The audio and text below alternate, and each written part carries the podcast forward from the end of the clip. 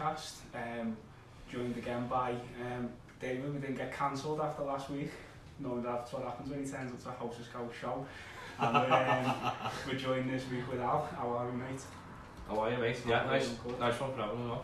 Yeah, you're more than welcome to join in. We've got John, typically behind the camera. Yeah. Scared as usual. We'll get him on one week. Mate, I've got the face for radio. I've got the fucking face, legs, ears, nose and elbows for radio. Should have a good show on today. Going to have two performances a bit later on. We're just going to have a chat. Yeah. See what's going on in the world today. We think we've got a couple of talking points to start off with. Yeah. Just before we go, so I can just be the techno side before we start talking about music and that. We've actually got two streams going live now. So for anyone watching, we are watching live on Twitter at House of Scouse, and we're watching live on Facebook Live House of Scouse, the only one there. So share away, tag away. We want to have two live acts with us tonight. We've got David Neville King. Sorry, I always have to give him his middle name. And we've got Alan Stiggs. So these are two guys who've been singing for us over the years. If you look through our channels, David and Alan have got both. Got a few good gigs and performances that were shared away. So what we're going to do straight away, we're going to fly right in. And I'm going to go serious for the first conversation. This is probably something that affects all of us around the city. We've all read stories and articles on it. It's knife crime. Knife crime in the city is something that the politicians and the statistics keep telling us that it's not getting worse, it's actually decreasing. The newspapers and the shit that we see around our streets will actually say otherwise. And we talk about this every week, the areas we come from. Alan, so as our new guest this week, what area of the city or Merseyside are you from, Alan? Birkenhead, but last half of my life I've lived in Rock Ferry, which is... In your area itself, what's it like for violence, street crime, knife crime and stuff like that? Is that something that's... It's a rough area, Rock Ferry, but I can't say I'm up to date with the latest sort of knife crime figures, but I think Liverpool eclipses it, to be honest. Like, I mean, it obviously goes on on the Wirral and parts of Birkenhead and Rock Ferry, but I think generally most rough areas have got their fair share of knife crime these days, and it's sad because, you know, the old saying, innit, 20 years or 30 years ago you'd just have a scrap and walk away, shake hands maybe and whatever, but now it's just every little... That's something we touched on last week, me and Jack, where we were talking about it's more like a social, it's like it's part of the culture now. It's like a status thing, isn't it? Yeah. Like, check your pockets, I've got my keys, I've got my phone, I've got my ciggies, I've got my knife, you know what I mean? You don't go anywhere about it, it's sad, isn't it? It's, you know, look what's going on in America at the moment, you know, they've got mass shootings going on, and you can sit down and say, oh yeah, it's not as bad as the countries are getting mass killings, but we don't have guns over it, well we do, but legally you're not supposed to own a gun around here, so we very rarely get as much high crime, gun crime as in America. Yeah. But, sort of, the veering off point of this is where I was sort of edging towards, and the city itself, if you go back through previous episodes that we've done on this, we've spoken quite a lot about knife crime and a lot of crime going on in the city. But this Sunday, a good friend of ours who's been on our show before, Paul Bentley, and the guys at No More Knives, Sunday at 12 o'clock at St George's Hall, doing a peaceful protest. There was another case, another poor lad was stabbed over the weekend, so I think that's just a tipping point now. As a city, I think we've got kids, me and David spoke, we've got kids, and obviously we've grown up around this area, we've all got misses and lives and family and stuff like that, and the worst call you could ever get, as I imagine, is, as a parent myself and as a relative and family members as you are, the worst call you could be given is someone's being attacked. Yeah. But then to find out that that person's being stabbed, and then that person dies, it's completely the worst point you can go to. But what we want to do here at House of Scouts is we want to shine some light on the great work that the No More Knives campaign do. Social media's awash with what they do, and as you know, Paul Bentley's quite an outspoken character. He's a really good guy. He, although we might put out this persona and act of being a sort of piss around scally, he's actually the story what he told us of how he come about doing what he done was through his son, and his son had obviously gone on about Sam Cook and what happened with Sam, and here we are today. So what we want to do is we're going to be down there Sunday afternoon at 12 o'clock. The city centre is quite a busy walking way anyway, so there'll be a lot of people down there, and what we want to do is we're going to go live at the House of Scouts page, and we just want to showcase the city and the rest of the world, because we're not just a Liverpool based site now, we've got people all around the world who watch what we do. You just want to show everybody a bit of solidarity and just say, look, this is our fucking city, he's not going to scare us. No. And we'll all stand together. So anyone who's watching, whether you're watching us live on Twitter or live on Facebook, you know, have your say, come in and get involved with us and we'll interact with you guys when we can. But I don't know guys, I don't know if you like that, so I feel like I've just took over the reins with that. But no, I think like, you know, with the life thing, like education as well, these kids when they're young, you know, you gotta discuss it with them and say like this is a problem here. Even very young kids, you know, you don't hurt anybody else. It should be one of the teachings, you know, one of the main teachings, how to socialise, you know, even down to socialise, because people are just, the kids are just like so segregated now. They go home, they go in, they go on the computer, you know, social groups, sports, and the more you do, mate, the more it takes away people from going into them sorts of avenues. And we spoke on previous ones again, to touch on what you said there about like boxing. You can't go wrong with the discipline that you're taught through that sport. And we said people look at it as if it's, oh, you're getting taught how to fight. You're not. You're getting taught discipline. You're getting taught a safe way of fight. You're getting taught how to fight in a ring for a sport. You're not getting taught about how to go out there and beat somebody up in the street. You're getting told when to use it, how to use it, and that then breeds into different factors of your life. Once you've got that discipline in you in one thing, and how disciplined these boxers are with the diets, the training, how much time and effort they put into their craft, then that's only going to go into other areas of their life. And if people can give children, young adults, teenagers, that level of discipline, I'm not saying that they all need to go and have a box, but find some way, something that even if it gives them a role model to look up to, like some lads grow up without a dad and without any father figure or something, so they're obviously going to gravitate to the local scallies and you know, try and be cock of the, you know. Because I think like that's it, mate. And like, you know, as like humans, we like to be in groups, whether it's a gang or if you're in a boxing, you're in a family, aren't you? You're in a boxing family, or you're in some sort of family. To something, exactly, mate. But the way this city, not just this city, but all cities around the country, when you get a big mass of people in a city, there's groups, there's gangs. What comes with gangs? Fights. What comes with fights? Unfortunately, weapons. Yeah. Well, I'll say something. Then it's like the belonging. Yeah. Do you feel you need to belong? Like, you know, if you belong to something good, something good. You know, and as I say, like, and even like an education from a younger age, and if. So even at the bad upbringing and all that, but you're going to school and you're getting educated, like to hate people, like it's bad. And I know they do educate in a way, but there's got to be like, you've got to reconstruct it somehow, because we're in a different world now. This is not like fist on fist now, is it? No, but, no, it's not. You know, we're going to a different world, different realm. Yeah. So the teachings have to be different. They have to be squashed and brought back with a new energy. And like teachers that the kids respect and look up to and go, yeah. I've had this I don't think I've had this conversation with John, or I don't think we've had it on the podcast, but it's gone a little bit off tangent, but it's touched on what you said there. I genuinely believe that our school system is so far behind the way that the world has moved forwards, in terms of giving kids the opportunity to make the best of themselves. Like, it's an old dated education system that we're working in, isn't it? I mean, if you're not the cleverest with your numbers or anything like that, you get lashed in the class. It's like anything in the country, it's an elitist academy, and so the good kids go to the top class and get the best training, the thickest kids you get the last class, and you'll sit there and you can just chase it down and fucking rub it or whatever. You don't want to paint everybody the same brush, but you give like the kids who aren't the smartest, they don't get stuck with the teachers who want to teach them. No. They get given the teachers who's just like, I can't be arsed with these. These are running amok, because they're not given any. Again, there's no discipline there. Exactly. But not every kid's academic anyway. It's not all to life. It's horses for courses, isn't it? Like, not everyone's got to be a doctor or a lawyer. Exactly. You can be an artist, or you can be a musician, or a boxer, or a footballer, or whatever. But you've got to be encouraged in whatever you're good at, rather than just shoved in the corner because you're not. Well, if you think 99% of most girls from like the age of 16 to 21, if you ask where did they go to college? What did they go to college to do? Beauty, hair. You know what I mean? That's scenes where they tend to go to lads, plumber, electrician, mechanic, you know what I mean? You get put, men get put into like the manual labour and the girls get put in electrical making. That's like, you know, the last job I was on, refreshingly, it was just like all fellas.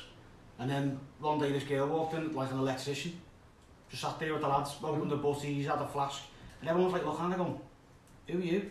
Next to name, I'd say now to everyone, she's a sparky, she's here to do a bit of, put a few plugs on and that, you know, and why not? Yeah.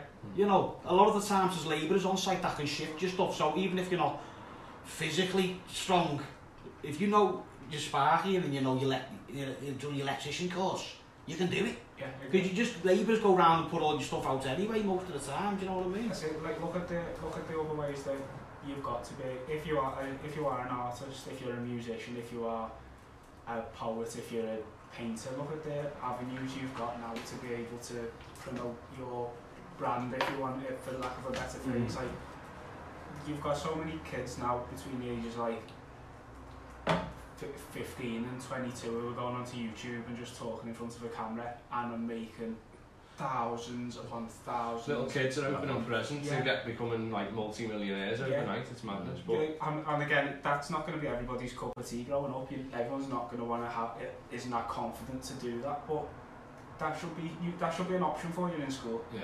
Like, you should be given as many options to succeed as you can. And like I said, not just you're going to be, to succeed you need to be a doctor, you need to be a lawyer, you need to get a 9 to 5, because like that's not the way the world anymore. Do you ever think like the kids who like aspire to go for the easy jobs for big money?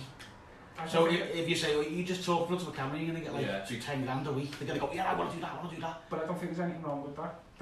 There's nothing wrong with it. There's nothing wrong with it. But no, like it's like trades and jobs that are gonna be cost, like that needs to be done. No, like jobs that need to be done. But the kids are getting lazy. Well, my last role that I worked in a way, not like, I don't mean that. Sorry, before you say that, but to be able to get to a point where, like what we do here, we've got a bit of a mad setup on the go. We haven't got cameras, we haven't got lighting or anything like that. We've got a couple of phones, we've got some mics plugged in, we've got a couple of lapel mics, and we can do it. It's not the most expensive medium to get into anymore, but if a kid wants to do that, they've got to earn money somewhere on beforehand to be able to then go like, all right, this is what I want to buy X, Y and Z to be able to do A, B and C, and you think I do agree with like the check with like. But maybe I've contradicted myself before. I said times have moved on, and then I've just said, what about the real jobs? Get a trade, what about these real jobs? Yeah, exactly. Yeah, you know what I mean. You all need suck cleaning out from our chimneys, don't we? Oh no, sorry, we got gas fires. Sorry about that. Sorry about that. Yeah. So so while we carry out after this anyway. So for anyone who's watching this, Sunday 12 o'clock, St George's Hall. No More Knives are going to be there. Come down and join us all. Let's just all stand there and unite, and let's just show the city that we do care about it, and let's show the next generation of kids that there is ways and means out of it. You don't have to be a ball bag all your fucking life, you know what I mean? You can actually go out there and be a nice person and look after yourself, you know what I mean? You don't have to go out there and prove a point and pack yourself with your ma's bread knife, you know what I mean? How's your ma going to slice a cheese in the night time if you've got the fucking bread knife in yourself? Exactly, what did he do? Did he take it back and go, oh man, I need me bread cutting and start slicing it, you know what I mean? Man, I've got like Francis. They're not even little pocket knives anymore, they're meat cleavers and everything. Rambo knives and everything. Tell you what though, great place to hide it. Back with the cutlery. Just give it a bit of a wipe, sorry guys. So we started this off to try and discourage, and now David's giving them all the evidence. Young people all around the country just putting a bit of jiff on it and back in the out cutlery truck. So got the cheese with that tomorrow. Sunday 12 o'clock at St George's Hall. No More Knives will be there. Jack, over to you. We're going to have some sporting info. Some sport, some football. Well, let's just recategorise. We're just going to talk about everything, and you're going to have to listen to it. Gents, Alan, are you red or a blue? Afraid to say, in here, like, I'm a red. Red? So David's a red. So we're 50-50 here, so... I was glad I got one. Never give me the right one, though, did I didn't give myself one either. I've got a big fucking red end sticking in my mouth here, lads. Nah. Swapsies, lads, yeah, swapsies. Come on, you're sloppy seconds, lads. I have spat over it a bit. As an Everton fan, though, so far, transfer window starts off a bit. Like, getting some signings done here, went a bit dead, and all of a sudden seems to have... It's buying everyone, I mean, that £30 million bid here, £40 million there, we'll even pay £40 million quid, but we won't get in until January. Some Brazilian kid who's never played the first team game with the team, spending £40 million on him. It's like, I remember when we went, was it 2 transfer windows, and all we got was Dennis Stracolersi and Royston Drent on loan. David Moyes used to get a transfer window budget of like a £10 gift card at Quicksave, didn't he? And like a £9 off at Woolworths. And then up with Arteta. David Moyes is spending about fucking David Dunsworth, sorry, he's spending about £10 million quid a year in our reserve team, so all the times have changed at our end, guys, and obviously we're looking up at yous again last season, we're in Champions League, so obviously... You can brag a bit more than we can, but... Looks like that Arteta money's finally come through.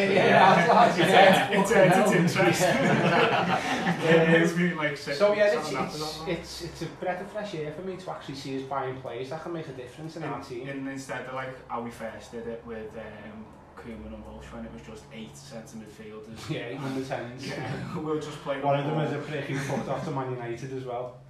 So, but I'd like to get the opinion of two Liverpool fans here. I'm made up for you that you're doing a bit of business because you deserve it, and you're a good club with a good heart, and like you get bitter blues, you get reds who wind each other up and all that. But at the end of the day, we're all from the same place. Most of the time, you're from the same family and the same group of friends, so you're not really, there's no real hatred there, is there? No. Well, I do think there's a on the whole there isn't anyway. No, there's definitely a bit bubbling under the surface at the minute. I mean, some of my literally, I've got a group of mates from school, all best mates, and there's about 50% of them are blues, and a couple of them are proper bitter blues. Like one of them couldn't even say well done once when we won the Champions League, and it's like he was like picking negatives. Any little negative, but you're always gonna get that, aren't you? Yeah, like, it's one of the, it's like when you see your big brother do well, or like this is my There's a bit there's always that needle. There's always it's that competition between. Nobody wants your experienced next fella to have a bigger dick than you. Let's be honest, Moody. If we're going to put it out there on the table, you don't want your ex-beer to be having a better sausage than what you have off you. And it's the same with us. No. I don't want to be looking at yous. That's why I don't let go of it. People take to each yes. We'll not let it go. So yeah, it's just a case of us now. It's like that's a little out the boot, and I mean that actually. But like that Michael Carroll, remember that lad who won the lottery years ago, and he ended up fucking buying like a big country man, and he ended up doing destruction diving. Michael Carroll, is he the traveller fella? Yeah, he won the lottery. He lost it all. Yeah, he lost it all. But at some point, that's like us. You know what I mean? We've got money all of a sudden, and we're fucking just buying all kinds for a laugh. Well, that new stadium looks amazing. If it does come off like that, fair play, like that would be amazing for the city. That. So yeah, it's all systems go. I mean, the city as a whole, football side of things, we had a bit of catching up to do with the Manx, and the Cockneys had a bit more teams to throw in the mix. But I think the Northwest has always been the gateway for football. But I just think Merseyside now, we just need to take that man back up to Manx. Yeah. Even Strammy are getting back up there. I'm buzzing for that. My uncle's a lifelong Strammy fan, and every time. My cousin was the captain, Steve McNulty. Really? Yeah, Steve Mac. Even my cousin. He's a big fella. Yeah. One of the best. Wasn't he at Luton? What was it? Yeah, he was at Luton to Strammy. He's just joined York City. I think he's left Strammy last season, and he's at York now. But yeah, he was the captain last season. He doesn't look like a footballer, but he was one of the most skillful on that's on he's fucking brilliant. He's fantastic. He was at Liverpool for like 10 years of his life, and he was just unlucky at the time. He was fell under Gerard Houlier's man, and he didn't want to bring any local lads through, so Houllier went for the Antler Talax and Cinema Pongo and all that. I was buying kids from all over the gaff and fucked all the locals off, so yeah, he done what I wanted to do anyway. He got paid, and he still ain't paid really well to be a professional footballer, but yeah. Samuel, Liverpool, Everton, even Bootle and City, Liverpool, City, Liverpool, and Bootle. There you go. That's something that I want to speak about, and it's something that's trademark. The trademark, yeah. I was listening to that before on the Anfield Rap on the way here, literally in the car, and you were talking for about half an hour about it. Some of it went over my head, I'm not gonna lie, but I think it's wrong what they're trying to do. So I'm gonna hold my hands up now, and I don't tend to read anything about you. Just intentionally, you just don't. bother. Yeah, I don't follow like Liverpool pages. No, that's fair enough. Yeah. It's just something that so all I can say is I've seen this headline, and it was Liverpool looking to trademark the word Liverpool, and then the outrage that has come. I haven't read into it. I don't understand the reasoning behind the trademark. And the gist I got from what I was listening to with the Anfield Rap lads, who obviously know what they're talking about, they all took it as Liverpool's intentions might be good, but the way they've gone about it, it just looks pure greed. And, yeah, well, and you've got to stop local businesses and local smaller clubs and anything to do with, you know, like someone selling scarf, you know, 50-50 scarves, which I hate anyway, like, but any scarves by the ground or any t-shirts near Wembley, if you get there, who cares if someone tells making a couple £100 quid, like they've got the word Liverpool in football terms in their name. That means they can't sell nothing now because Liverpool then own the rights to them. Yeah. And then 10 years how can you own the word Liverpool when it's... What happened was the benchmark was set with Chelsea and Tottenham. Chelsea and Tottenham, obviously the name of the clubs, but also the name of an area. So obviously they went around the area of, right, okay, well, we can't do it because it's a geographical place. Yeah. But in football terms, Tottenham, the word Tottenham in football terms is owned now, the royalties by Tottenham. Chelsea own their Chelsea term, they're in football terms, and that's where Liverpool have gone back in again. Liverpool are the first to do it? No, Chelsea and Tottenham have already done it. Oh, they went round a few football terms, and Liverpool have had the objection twice, and I think because they see Tottenham and Chelsea, the benchmark's being set basically. So I think, myself personally, I think it'll happen. I think it's going to go ahead, they'll get it approved now because they'll use the precedent of what Chelsea and Tottenham have. It's just now London bias, and all of a sudden then it's like, whoa, there you go. Yeah. Money speaks, and at the end of the day, do you think Frank or Bill, who sells scarves outside Anfield, can compete with a big multi-billion-dollar company owned in America? You know what I mean? And but they seem to be like, again, from outside looking in, from what I've seen, is your owners seem to be very good corporate-driven in terms of when there was that. Like a press release on the website a few years ago where you were called, was it customers or consumers, and it wasn't actually it was one of the way they worded the information that they were instead of saying fans they said and coming from Everton, you look at Liverpool Football Club, and the thing that stands out above 99% of other football clubs in the world, probably only rivaled by the likes like Boca and River Plate, and then is the passion of their fans, and they, I'd probably say, usually the reason that you've been as successful in pit times are where you look at your team and you think, I would like legit how they. But as I say, you know, like this thing, like, you know, I'm a Liverpool supporter, and then you've got this thing like, we're family. This is more. So the marketing's gone towards the strengths of the fans, but still it's marketing. So still it's going to bring in billions of pounds. So, you know, when they said, oh, you know, whatever they said about the fans, like, you know, being like customers. God, yeah. But now they're saying, we're friends, we're family, but this is more. And I'm a Liverpool supporter. I was born a Liverpool supporter, love Liverpool. But when you look at it, it is, we are family, we are friends. But it was probably the most easiest, like, marketing way to think of, because that's what we are.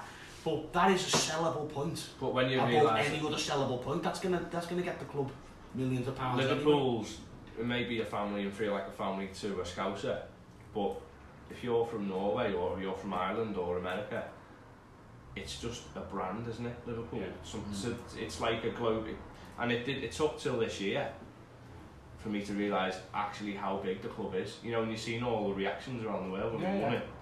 There was a video put out of 36 different countries, and it was fan parks in like Azerbaijan and, you know, mad countries that you wouldn't think they've got more than 100 Liverpool fans. We're lucky that we call our area where our club comes from, you know what I mean? And we get people who are like in Australia and, you know, all over the East, and I'll take the piss and go, your fan base is not from the city and stuff like that. Doesn't matter.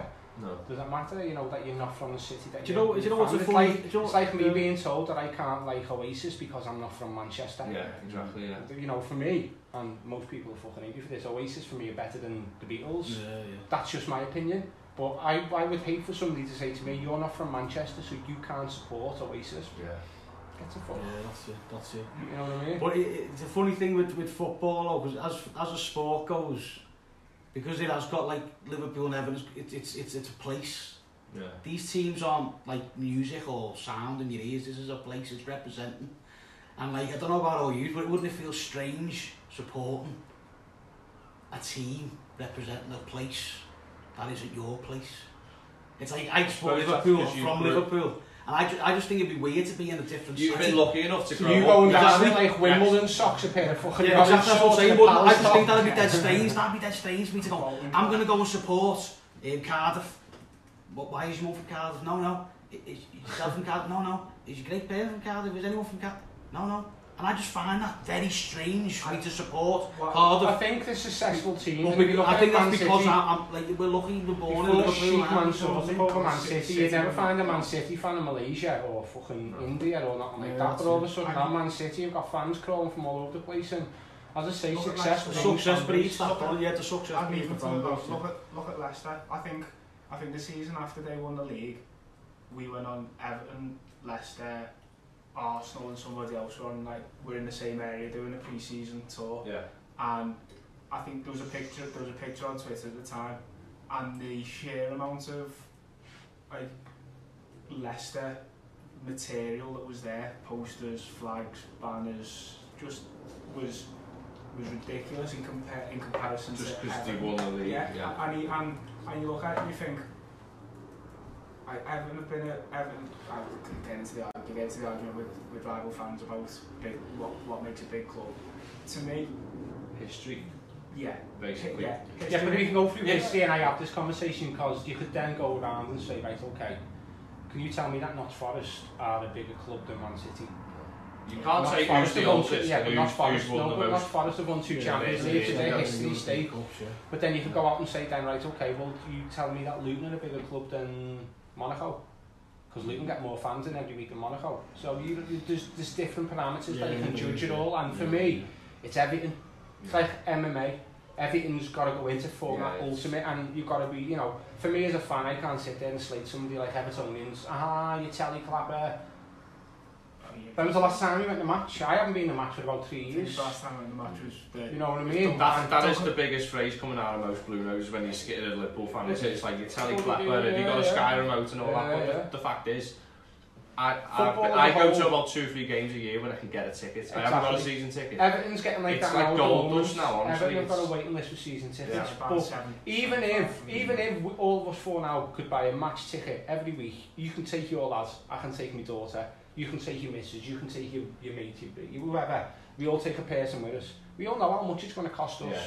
You go for a pint before it, you have something to eat, you go in the game, you buy something inside the game, you buy £9 sausage roll, that fucking soggy. Or you steal a £9 sausage roll off your mate. You know what I mean? You're not going to get change out of £80, you know what I mean? And some lads. Well, if there's you know what I mean? And if you're a genuine season ticket holder for any club, it's a commitment and a half. And especially these guys, especially when you're going away, like full-time job. Absolute respect for people who go home and away games all the time. They're the true fans. That's your hobby. Fans. It's a hobby, isn't it? More than just your passion. Life. But you get kids who work Monday to Friday. They live at home, or they live in a one-bed flat, or live at the manse, just so they can live that life of going away games. And I don't need no expenditure. I need me fucking coach fare, me pint money. But then I'll go a bit negative about that then, and I'm not saying that it's all that way. And again, I'm not digging Liverpool out here because it was Liverpool and Man City, but there's the videos that went about before or after the Charity Shield at the weekend where they were scrapping on a train. And you think that it's these people who are saving all that money to go out and get, and it's ones who are getting absolutely rat-arsed on the way down. It's like football's for not all the away fans, because I do agree with John. Your away fans are probably like the ones who they're well behaved most of the time. You'd always get a small percentage. Don't you get the ones who just go for the day out, who are going for the it's day a release in it. They're thinking, I'll go out, get drunk, an excuse in it to go out there and have a few drinks. Football like. Secondary, and it becomes just a massive piss off for them. They then end up acting like dickheads. So I'm not going to say Everton fans are clean cut and don't do anything wrong. One of our fellas tried to punch a football while I was over this kid a couple of years ago. I've never seen anything like that before. But, yeah, we all seen the Millwall videos as well last season. That was a bit grim, wasn't it? Like, you know what, we all tried to play the victim. I wasn't there anyway, but most Evertonian fans tried to play the victim, but we all see what happens in football matches. There's a bit of both, so. I mean, Millwall have got a bad rep anyway, but there's no love lost between Everton and Millwall from the past, though, either. No, that's why I remember reading Andy, what's the name of famous fucking gobshite, like, but the hooligan from Everton, Andy Nichols, and he was talking about in his book in the 80s or something, Everton had murder at Millwall and some fan got chased around down the main stand, like the entries behind there on County Road, and as he was climbing over the wall, he got a knife stuck in his arsehole as he tried to climb over, and from there the Millwall fans come back around next time. So that's where that history came from, the Millwall. Yeah. This has been going on since even before we were born, you know what I mean? Was it right in the bum hole, yeah? I could cheek of it, like. Wait there 1 second, right? Put your hands on the table. I tell you what, that's a good shot, that though, isn't it? Hello, lads. There's a knife in your arse, you fucking ass, brother. Yeah. Exactly. I tell you what, through denim as well, that's a sharp knife. We had chaps on, lads. Oh, there you go, there you go. We had chaps on, that's only going for the ass, lads. You just can't take an ass away. It wasn't a knife, it was a poke. Yeah. It wasn't even a knife, it was his dildo. Fucking hell, I got licking knives on Liverpool. He was just glad the batteries ran out.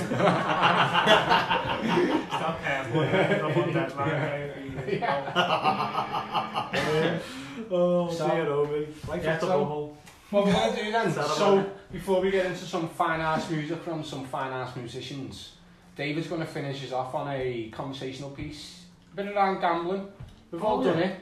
Oh yeah, like I'm surprised. Oh no, fucking hell, are you alright, Elvis? No, Jesus, man. No, I've had little goals in there, like, I've a little gamble, because when I was 18, and my mum and dad said, do you want to take it out for a meal? I was like, oh no, you're alright. Oh, we'll take you to the casino. So I said, are you sure? I said, yeah. So my half fellow went, here's 50 quid here. He said, have a go in a casino with that, because back in the day, you're not having like 200, 300 pound prezzies here. Like 50 quid was a lot of money, do you know what I mean? So I took me 50 quid and I went in. Gotta say, that's a strange birthday present, like that, wasn't it? Yeah. No, we had a meal as well. Alright, we had a meal as well. Go and lose this money. Yeah, Chris, well, he's on a poker machine. It's not an orthodox child up there. It's almost like child cruelty, that is. We're going to get you addicted to life, here's £50. Don't blame me when you're skinned to 20 years time. My mum and dad took me to the arcade, like, to give me some 2p's, but fair enough. Same thing, mate, same thing. You must have had more money than me. No, but I'm not a kid there, I'm 18. Oh, you're 18, fair enough. I'm 18, you know what I mean? Looking like Russell Crowe, yeah? I was 20. But I had the tan as well. Do you have hair? Hold on. Sorry, Dave. I'm just joining it. Back to the gambling anyway. give me this 50 quid. I'm the father of a murdered wife. So the father of a murdered wife. That's a bit mad, isn't it? So anyway, give me 50 quid. And I went in and got sorry, father of a murdered wife. So you were the father of your wife. That's what I said. I said that sounds a bit funny, doesn't it? No, I was trying to work that one out. You all right? Mother of a murdered son. Oh God! Well, tell you what, this is the thing about life, isn't it? It's not terribly wrong, terribly quick. Let too much secrets out, like that's what it is. So give me 50 quid. Got up to 500 quid, and then from there, as I said to John before, I wish I would have lost. Because that initial feeling of getting 500 quid was like... Started it off. Yeah, and then it becomes not about the money anymore, it becomes about the buzz. Yeah. So that feeling that you get when you win, it ain't about, oh, I've got 500 quid to buy a computer. You've got 500 quid to go back in and get that buzz again. Yeah, and that's why gamblers get addicted. It's not really the money, it's the buzz. And if you got it, you want that buzz. And it's a funny thing to say, they go, oh, and when you go in and go, oh, I need the money for this, I need the money for that.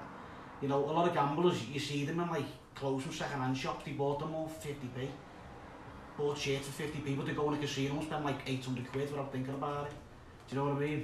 And it is a big problem. And it's in the city as well, you know, like even the bookmakers and that, with the rules they started to make. But they've got a lot of answering to do for me. I was going to say, that's going to be my question for you. Did he, the yellow tape that gets put on the bottom of the advert which says gamble responsibly, that is not enough? No, it isn't.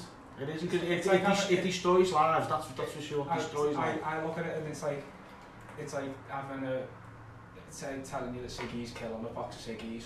Don't sell them then. Yeah, it's like, not stopping anyone. No, it's not. If you want to smoke, ciggies, you're going to smoke ciggies.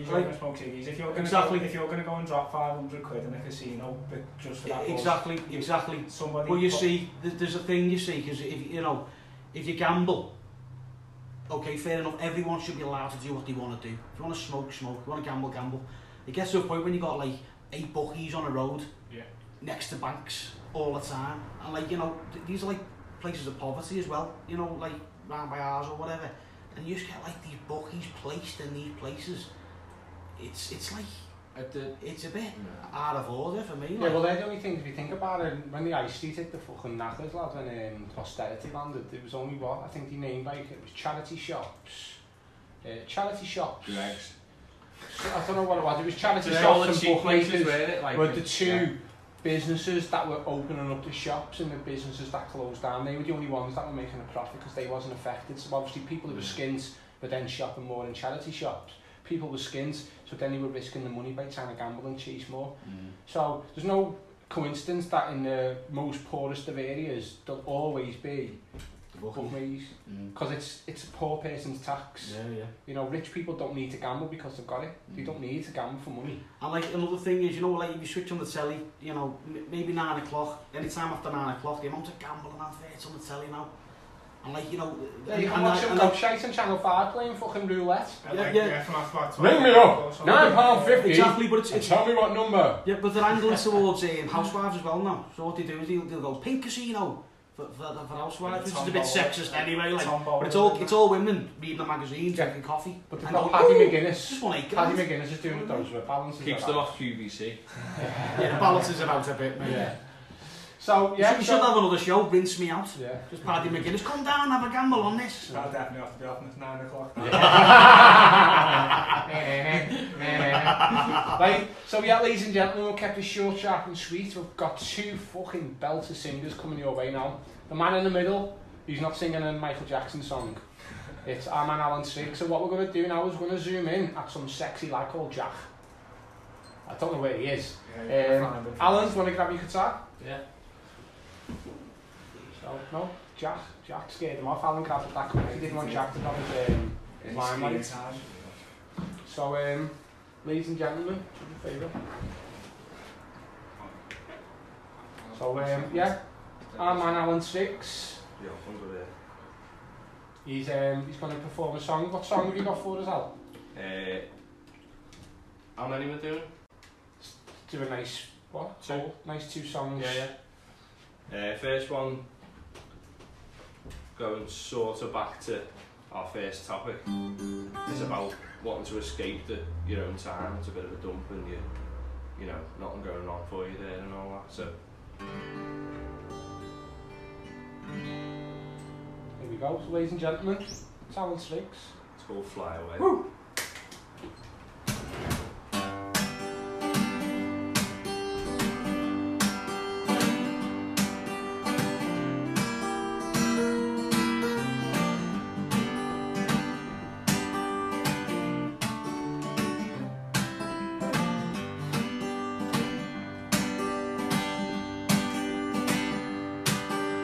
Sometimes I wish that I was a rich man, didn't have to live inside a tin can with a concrete garden.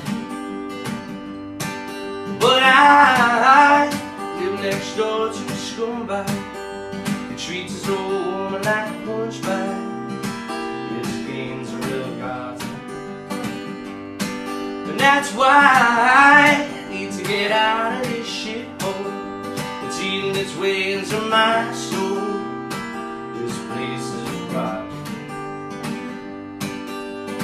There's gotta be more to life now. They ain't born just to exist.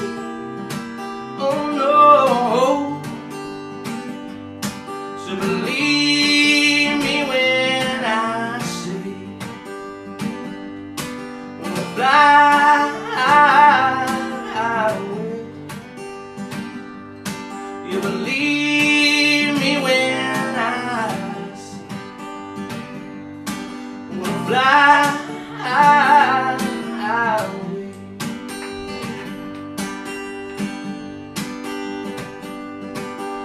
I'm feeling like I do not belong here. Trying my best to get along here, not a chance in hell.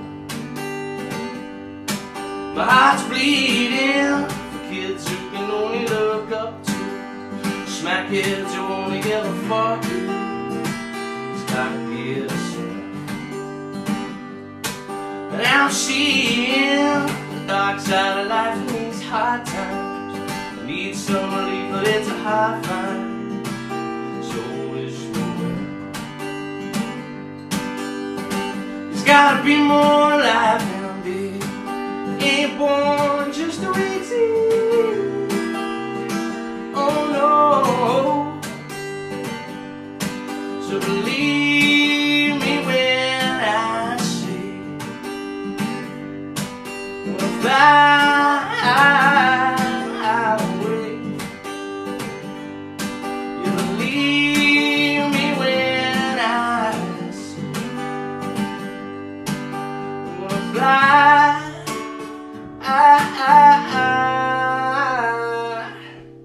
still I'm gonna fly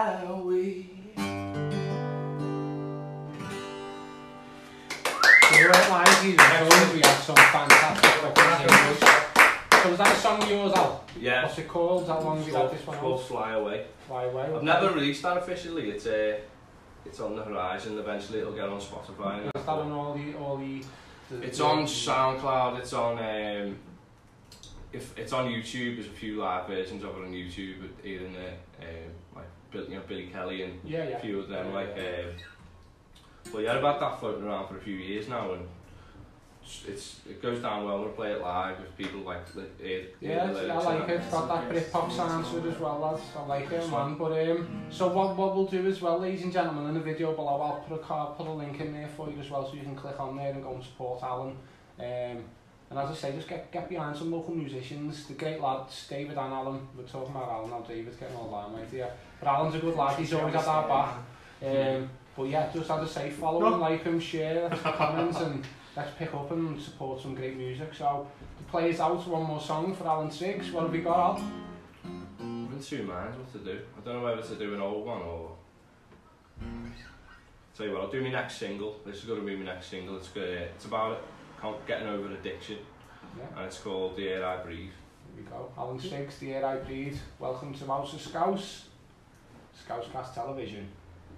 Picking up from a 10-year dream, and now it seems I can feel alive again.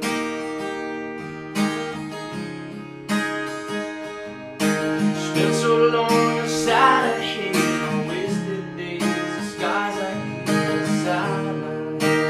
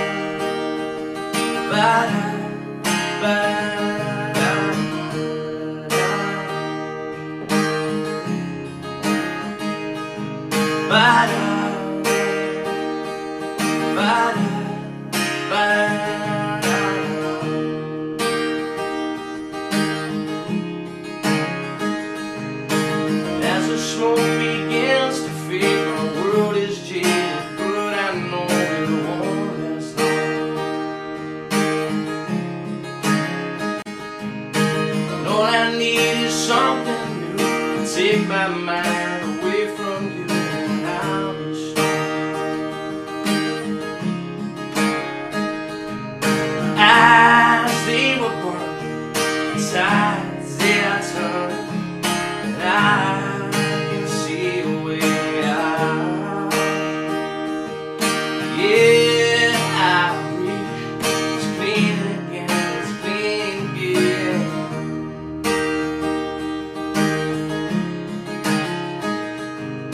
Yeah, I breathe, it's clean again, it's clean again.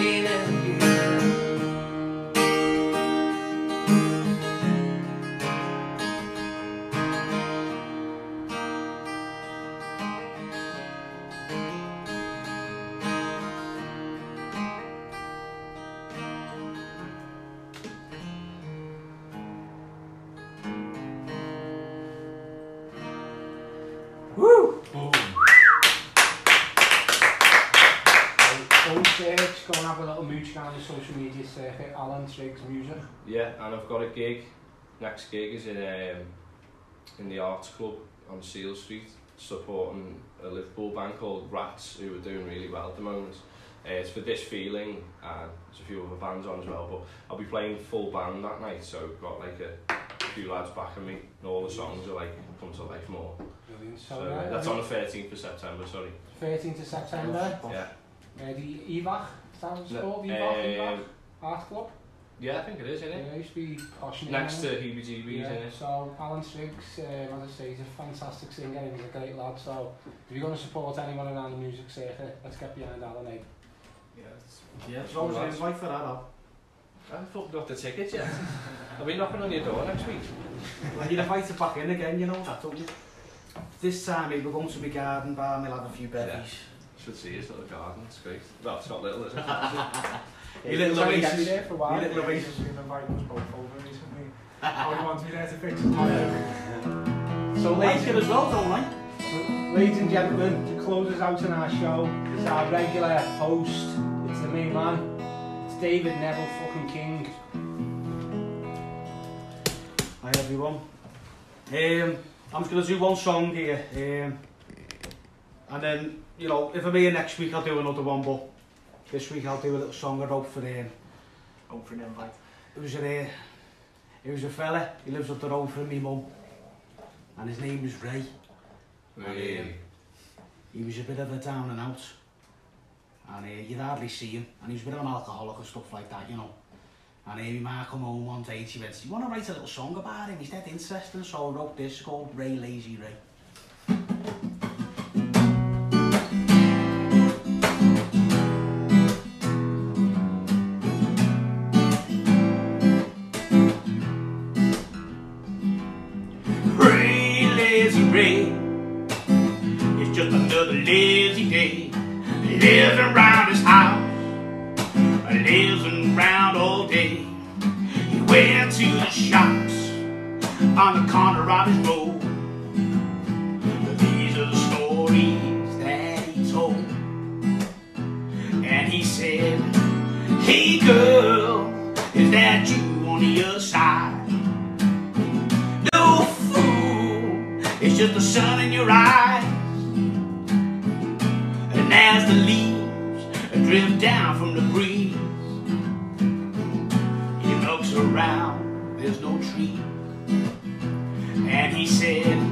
I've only got 2,000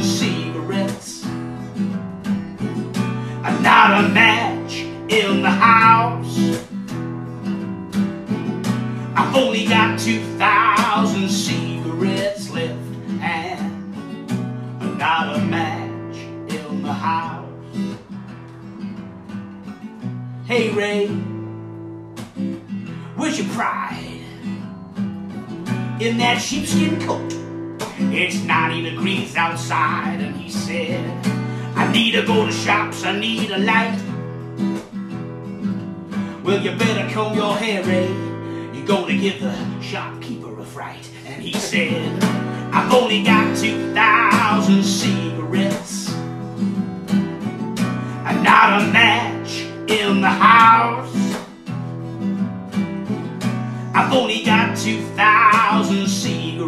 left. had a match in the house. He said, I got no licky and I got no gas. I got no lady cause I got no class. Come on, Ray, just give us a kiss. He said, I got no licky and I got no gas. I got no lady cause I got no class. Come on, Ray, just give us a hug. I said, lazy day, lazy day, lazy day, lazy, just another lazy day for Ray. It's a lazy day, lazy day, lazy day, lazy, just another lazy day for Ray. It's a lazy day, lazy day, lazy day, lazy, just another lazy day for Ray. It's a lazy day, lazy day, lazy day, lazy, just another lazy day for Ray. And he said, I've only got 2,000 cigarettes and not a match in the house. I've only got 2,000 cigarettes left and not a match in the house.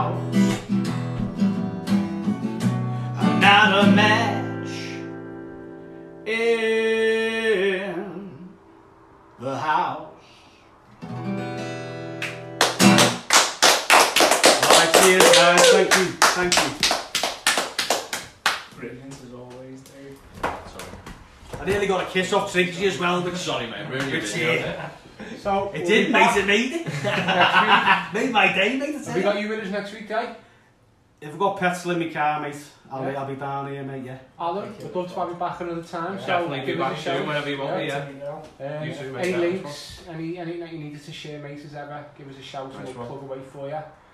You'll see this handsome fella with the ginger hair next week. Ah, you won't. No? No, I won't have been in France. Ah, I'm away for 2 weeks. Sacre bleu, lad. Sacre bleu, well. Chambousy Nouvelle. That means I've got to get on camera. You've got to get on camera, lad, yeah. You best come over there. Farts. Right, I might see you next week. Thanks for all tuning in. Every Tuesday, 6 o'clock onwards, House of Scouse, Scousecast.